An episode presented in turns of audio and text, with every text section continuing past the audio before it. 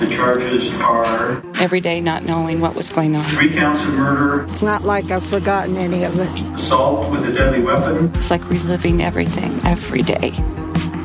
Do you have any questions about your right to a preliminary? you object to being turned over to Colorado Honor continues to be our firm position that the death penalty statute in place in 1984 is unconstitutional. Colorado wants to uh, execute him. I think they're just doing the delay tactic. I'm not afraid. I know I can do it. I just know that I detest him. He's going to face the justice that uh, these families deserve. 18 OC 227, State versus Ewing, and 18 OC 228, State versus Ewing. It's October 2nd, 2018, in a courtroom in Carson City, Nevada. Mr. Ewing is present. Go ahead and have a seat. Mr. Ewing, the court has received a demand in both of these cases for your surrender to authorities in the state of Colorado. Are you aware of that? Yes. Have you received that paperwork? Yes. Yes and yes. The first words Alex Christopher Ewing spoke in court after DNA identified him as the prime suspect in the long unsolved murders of Patricia Louise Smith in Lakewood and Bruce and Deborah Bennett and their seven year old daughter Melissa in Aurora. Killings inflicted with hammers. The crimes that you're charged with, in our case, 18 OC 227, is first degree murder after deliberation, first degree murder, felony murder, first degree murder, felony murder, first degree felony murder, violent crime, death, and violent crime, deadly weapon. Do you understand that those are the charges? This is the case from Jefferson County. The suspect sat impassively at a table, his hands cuffed to a belly chain. And the case from Arapahoe County, the charges are three counts of murder after deliberation, three counts of murder, felony murder, murder, let's see, murder after deliberation, two counts of sexual assault, physical force violence, assault with a deadly weapon, two counts of sex assault, child force, Ewing winced at the words. and burglary armed with explosives or a weapon. Do you understand that those are the charges in the Arapahoe County case? Yes. You have a right to have an attorney um, if you can, if you want to retain your own, or if you don't have funds, an attorney can be appointed for you. Do you understand that? Yes. Do you have the funds to hire an attorney?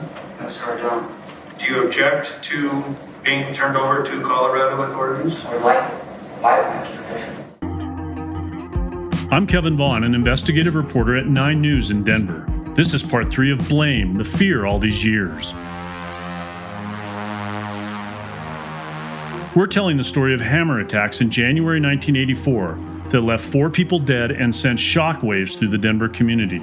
Attacks that would go unsolved for more than 30 years. Sherry Letton, Patricia Smith's daughter, and Connie Bennett, Bruce Bennett's mother, had waited decades for a suspect to be identified. Now, with those seven words, I would like to fight my extradition, the prospects dimmed for a swift journey from criminal charges to a jury trial. And they would grow dimmer in the months ahead. Two months after that first court appearance, Ewing was back before that judge in Carson City. This time he had help. My name is Marty Weiner. I'm a uh, private attorney in uh, Reno. I do. I specialize in criminal defense. That's the only work I do. Weiner stepped in as a volunteer attorney for Ewing. Okay, spell your name just so they have it right. Outside court, a reporter asked him that given the brutal nature of the killings, Why should he not just be extradited to face the charges there? Well, it's uh, the uh, issue isn't how bad the crime was. The issue is whether the rules are being followed. In that same conversation, he made it clear that he was worried about one thing more than any other. Colorado wants to uh, execute him, give him the death penalty. More on the death penalty in a minute. Weiner's first motion to block Ewing's extradition was promptly denied by the judge. But Weiner wasn't deterred, asking for and receiving multiple extensions as he took the case to the Nevada Supreme Court. More than a year after Ewing's first court appearance in Nevada, it wasn't at all clear when he might be brought to Colorado to face charges in the two cases. There's one thing we need to say here Alex Ewing had every right to contest his extradition, and those left behind had every right not to like it. I do not understand. Um, it's it's a, a travesty of justice that these that these things happen. We caught up with Sherry Letton as Ewing's extradition fight worked its way through the courts. She had been at work when her mother, Patricia Smith, was killed in the townhome they shared. We are all so frustrated, not understanding how this can happen when the excuses are nothing short of my dog ate my homework. Seriously, that's what it is.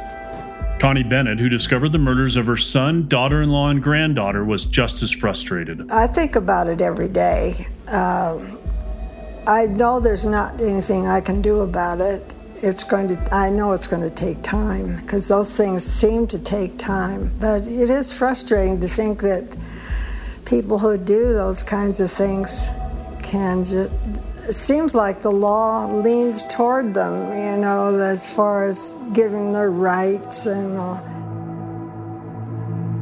by late 2019, Ewing was running out of options. First, the Nevada Supreme Court ordered that he be extradited to Colorado.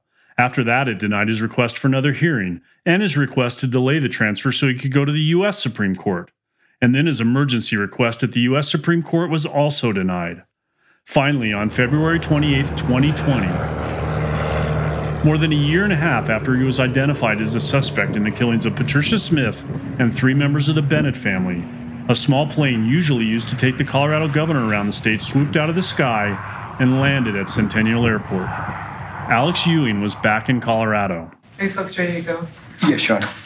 People of the state of Colorado versus Alex Ewing, 2018 CR 3105. Within days, Ewing made court appearances in both the Bennett and Smith cases, and the two cases have proceeded on parallel tracks. Ewing being shuttled back and forth between court hearings in Arapahoe and Jefferson counties. The man accused of a series of brutal 1984 hammer attacks made his first substantive court appearance in Colorado today. He would ultimately appear in court more than two dozen times in the two cases, and along the way there were delays, some prompted by the COVID 19 pandemic, before we reached the place where we are now.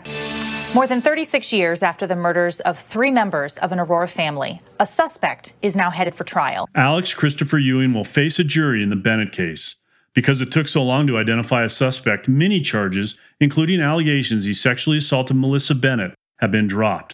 So have charges that accused him of beating Vanessa Bennett, the only survivor, just three years old when she was left for dead.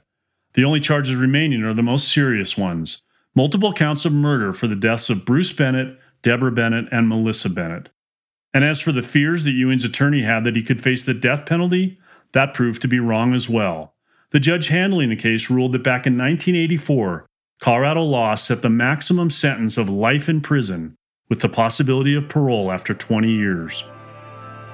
I watched uh, television about the like that Golden State Killer and things like that, and uh, just boggles my mind at what motivates people to do things like that.